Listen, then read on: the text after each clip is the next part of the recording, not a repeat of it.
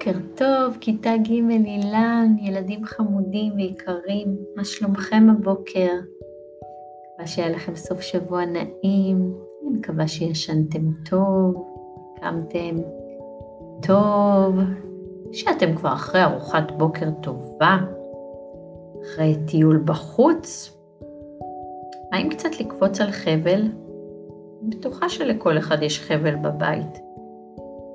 ממש ממש אשמח שתיקחו היום חבל וקצת תחזרו לקפוץ בחבל, שלא נשכח כשנחזור להיפגש. אפשר לקפוץ לפי, אה, לפי המשפחות, 2, 4, 6, 8, 10, 12, או 3, 6, 9, 12, 15, 18, 21, ככה להתאמן. בסדר? ואחורה גם 21, 18, 15, 12, 9, 6, 3, כלום. אה, אז אה, בוקר טוב, היום יום ראשון. היום התאריך הוא 18 באוקטובר שנת 2020. אבל מה שיותר מעניין הוא התאריך העברי שלנו היום, ל' בתשרי תשפ"א. ומה מעניין בלמד הזה? שהלמד הזה הוא, אתם זוכרים מה זה למד בגימטריה?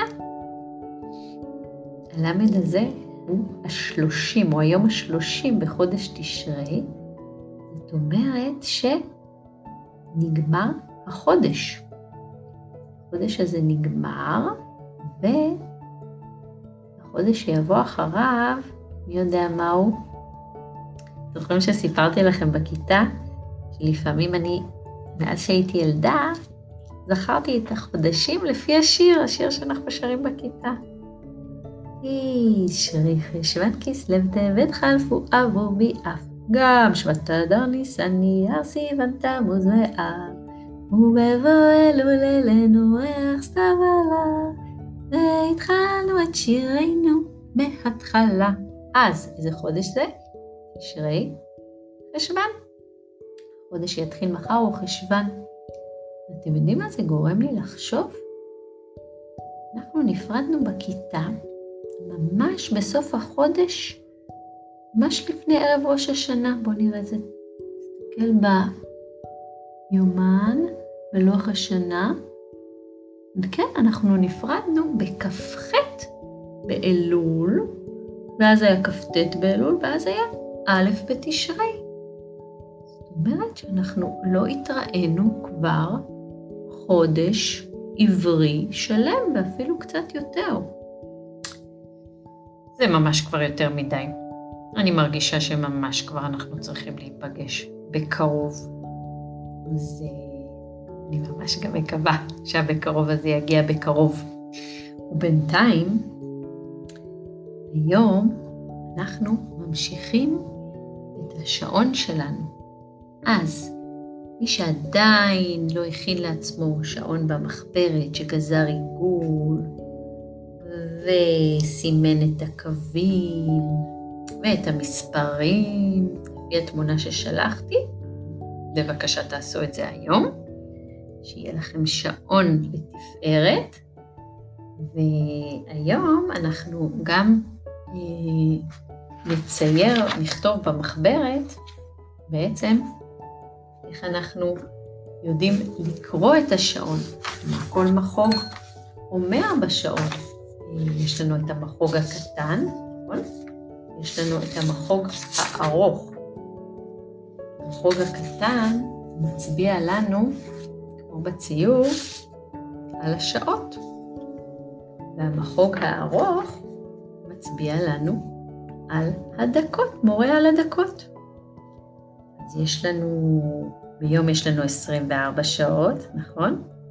ביממה יש לנו 24 שעות, ביום יש 12 ובלילה 12. בשעה יש 60 דקות, והראינו גם איך איך אנחנו סופרים את הדקות לפי משפחת חמש. יש לנו אפס ואז חמש, ואז עשר, ואז חמש עשרה, ואז עשרים. ככה זה ממשיך בעצם בהפסקות של חמש. ככה אנחנו יכולים לדעת כמה דקות חלפו בשעה. אז היום אני אשלח לכם גם את ההסבר על השעון המחוגים, ואני רוצה שאתם תכתבו את ההסבר במחברת, ואני אשלח לכם חידות שעונים עם, עם שהמחוגים מראים שעה, ואתם צריכים לכתוב איזה שעה רואים במחוגים. אז יהיו, אלו יהיו חידות השעון שלנו. חוץ מזה, היום אני מאוד מאוד מתרגשת. ולמה זה? כי היום אני מתחילה לקרוא לכם ספר חדש. עוד כל שנה אנחנו קוראים ספר או שניים, אז אנחנו מתחילים היום ספר חדש, שאני מאוד מאוד אוהבת אותו. יכול להיות שחלקכם מכירים אותו, אבל אני אגלה לכם סוד. קראתי את הספר הזה כבר שלוש או ארבע פעמים, כל פעם אני מגלה בו משהו חדש ומעניין. אני מקווה שגם אתם תהנו ממנו כמוני. ולספר שנקרא קוראים ג'ים ונהג הקטר. כתב אותו מיכאל אנדה, שהוא סופר שכתב ספרים מאוד מאוד יפים. וזה אחד מהם, אנדה, אנדה, מיכאל אנדה. אני קוראת איך כותבים את השם שלו באנגלית, זה אנדה. הוא כתב את זה, ו... ובואו נתחיל לקרוא. ג'ים ונהג הקטר. פרק ראשון, ובו מתחיל הסיפור. שם הארץ שבה חי לוקאס, נהג הקטר, היה נוחיה. ארץ קטנטונת, קטנה בייחוד לעומת ארצות אחרות, כמו למשל אפריקה, גרמניה או סין. גודלה היה בערך כפליים מגודל דירתנו. ברוב רובה היה הר ולא שתי פסגות, שאחת גבוהה והשנייה קצת יותר נמוכה. מסביב להר התפתלו דרכים מדרכים שונות, ומעליהן גשרים ומעברים קטנים. היו שם גם פסי רכבת רבי פניות. הפסים עברו דרך חמש מנהרות שתי וערב, דרך ההר ושתי פס... פס... פסגותיו. מובן שהיו גם בתים בנוחיה. אחד בית סתם ושני ובו חנות מכולת. נוסף על זה עמדה לרגלי ההר תחנת רכבת זעירה, ובה גר לוקאס נהג הקטר. למעלה על ההר, בין שתי הפסגות, התרומם ארמון. איננו הרואות שהארץ הייתה מלאה למדי, לא נותר במקום פנוי רב. אולי חשוב עוד להזכיר, כי צריך היה להיזהר מאוד שלא לעבור את גבולות הארץ. תכף ומיד נרטבו הרגליים, מפני שהארץ הזו הייתה אי. האי הזה נמצא באוקיינוס שאין לו סוף, והגלים הגדולים עם הקטנים המו ביום ובלילה, בגבול המדינה. אמנם לפעמים היה הים שקט וחלק, והירח היה משתקף בו בלילה והשמש ביום. היה זה תמיד יפה ונהדר ביותר. ולוקאס, נהג הקטר, היה יושב באותן שעות על שפת הים ונהנה. אגב, איש לא ידע מפני מה היה שמה של הארץ נוחיה, ולא שם אחר. בוודאי יחקרו זאת בזמן מן הזמנים. ובכן, כאן חי לוקאס נהג הקטר עם הקטר שלו. בעצם הייתה זאת קטרת, ושמה היה קטורה. היא הייתה טובה מאוד, אם כי קצת מיושנת, מסוג טנדר. טנדר פירושו קטר שעגלת הפחם שלו לא נפרדת מן הקטר ונגררת אחריו, אלא היא פשוט בנויה בתוכו. אז שמה היה קטורה, והעיקר היא הייתה שמנמונת במקצת. ואם ישאל השואל, לשם מה יש בארץ קטנה כזו צורך בקטר? ובכן, נהג קטר הרי זקוק לקטר, שכן במה ינהג? אולי במעלית? אולם אז יהיה עובד מעלית. נהג קטר אמיתי רוצה להיות נהג קטר ותו לא. חוץ מזה, גם לא הייתה בארץ נוחיה שום מעלית. לוקאס נהג הקטר היה איש גוץ והגלגל, ולא היה אכפת לו לגמרי אם מישהו מצא שיש צורך בקטר או לא. הוא חבש מצחייה לראשו, ולבש בגדי עבודה. עיניו היו תכולות כצבע השמיים ביום יפה בארץ נוחיה. אך פניו וידיו היו כמעט שחורות לגמרי משמן ומפיח. אף על פי שהתרחץ יום יום בסבון מיוחד לנהגי קטרים, כבר לא שר הפיח. הוא חדר עמוק עמוק לתוך אורו. כי לוקאס היה מוכרח להתלכלך יום-יום שוב בעבודתו זה שנים רבות. כשהוא צחק, ואת זאת היה עושה לעתים קרובות, ראו בפיו שיני, שיניים לבנות נהדרות, שבהן היה יכול לפצח כל אגוז. מלבד זאת ענד בתנוך אוזנו השמאלית טבעת זהב קטנה, ועישן מקטרת עבה וקצרה. אם כי לוקאס לא היה גבוה ביותר, היה בכל זאת גברתן, חזק. הוא היה מסוגל למשל כשרצה לענוד עניבה ממוט ברזל. אבל איש לא ידע בדיוק עד כמה הוא חזק, כי הוא אהב שלווה ושלום, ולא היה לו מעולם הכרח להוכיח את כוחו. חוץ מזה, הוא היה גם אמן, אמן ביריקה. הוא כלה כל כך בדייקנות, עד שהיה מכבה ביריקה גפרור ממרחק שלושה מטרים וחצי. זאת ועוד, הוא ידע לעשות דבר שבכל העולם לא נמצא לו מתחרה. הוא ידע לירוק בצורת עניבה. יום יום נסע לוקאס במסילה המתפתלת דרך חמש המנהרות מקצהו האחד שלהם למשנהו, וחזור מבלי שיקרה משהו חשוב. קטורה נשפה ושרקה ברוב נחת, ולפעמים שרק לוקאס לעצמו שיר, ואז שרקו בשני קולות. מה שצלצל נחמד מאוד במנהרות, בגלל ההר היפה שבהם. מלבד לוקאס וקטורה, היו בנוחיה עוד כמה אנשים. היה שם למשל המלך שמלך בארץ וגר בארמון שבין שתי הפסגות. שמו היה אלפונס השנים עשר פחות רבע, כי נולד בשעה 12 פחות רבע. הוא היה שליט טוב למדי. בכל אופן, איש לא היה יכול להגיד משהו לגנותו, כי לא היה אפשר בכלל להגיד עליו דבר. לרוב היה יושב חבוש כתר לראשו, וחלוק מקטיפה אדומה על גופו, נעלי בית משובצות משבצות סקוטיות לרגליו, ודיבר בטלפון. לצורך זה היה לו טלפון גדול שכולו זהב. למלך אלפונס השנים עשר פחות רבע היו שני נתינים. אם לא להביא בחשבון את לוקאס, שלאמיתו של דבר לא היה נתין, אלא נהג קטר.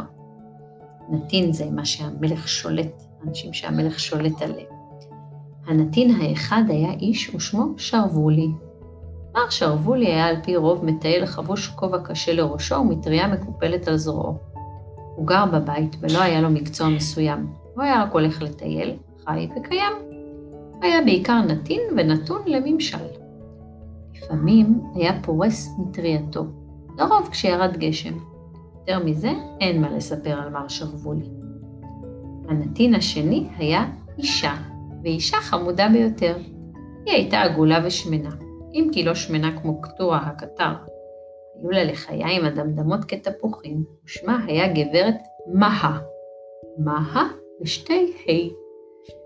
ודאי היה אחד מאבות אבותיה פעם כבד שמיעה, ואז קראו לו כפי שהיה תמיד שואל כשלא הבין דבר מה, מהה? וכך נשאר השם. גברת מהה גרה בבית שבו נמצא, נמצאה חנות המכולת, ובה אפשר היה להשיג כל מה שדרוש. גומי לעיסה, עיתונים, שרוכי נעליים, חלב, מדרסים, חמאה, מלח, סוללות לפנסי כיס, מחדדים, ארנקי כסף בצורת מכנסי אור, סוכריות לקישוט עוגות, מזכרות, דבק המתאים לכל חומר, בקיצור, הכל. מזכרות לתיירים אמנם כמעט שלא נקנו, כי לא באו תיירים כלל לנוחיה. רק מר שרוולי קנה מפעם לפעם מזכרת אחת, כדי לעשות טובה לבעלת החנות, משום שהחפץ היה זול מאוד, ולא מפני שהיה לו צורך בדבר. חוץ מזה אהב מאוד לפטפט קצת עם גברת מהה.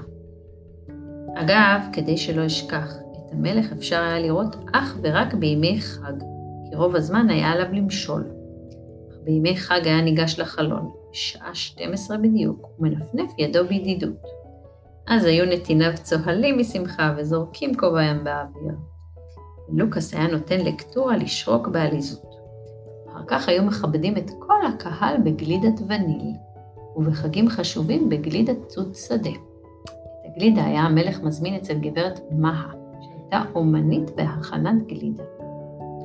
היו חיים שלווים בנוחיה, עד שבאחד הימים, כן, ובזה מתחיל עצם הסיפור שלנו.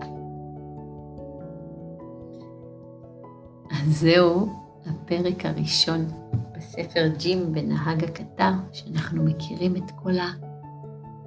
את חלק מהדמויות שמופיעות בספר הזה. אחרי זה כבר מתחיל להיות, כבר דברים מעניינים מתחילים לקרות בספר. אני אמשיך לספר לכם מחר.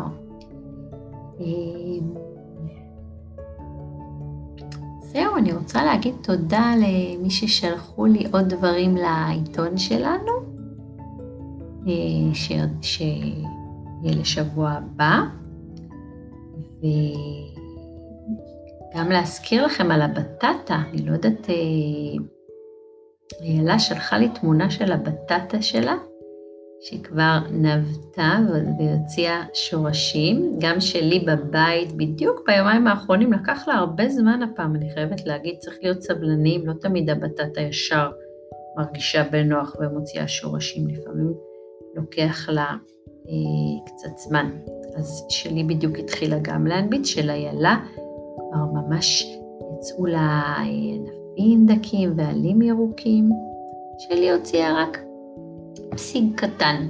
אה, אז מעניין מה עם הבטטה שלכם, זה מאוד פשוט, בטטה בתוך צנצנת, עם ארבעה קיסמים שיחזיקו אותה שלא תטבע, ויש לכם